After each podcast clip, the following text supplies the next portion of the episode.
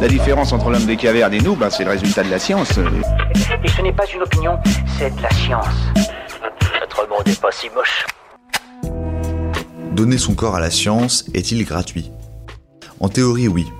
Les frais d'enlèvement de la dépouille depuis son lieu de décès, puis d'inhumation ou de crémation, après son utilisation par les étudiants, devant être à la charge de l'hôpital universitaire. Dans les faits, les facultés de médecine peuvent demander une participation de plusieurs centaines d'euros aux donneurs au moment de la signature du protocole. Lors d'un don d'organes, c'est l'établissement de santé qui prend tous les frais à sa charge, y compris les dépenses engagées par le donneur pour des analyses médicales. Voilà. Il ne reste plus qu'à vous remercier de votre attention. C'est tout pour aujourd'hui. Au revoir.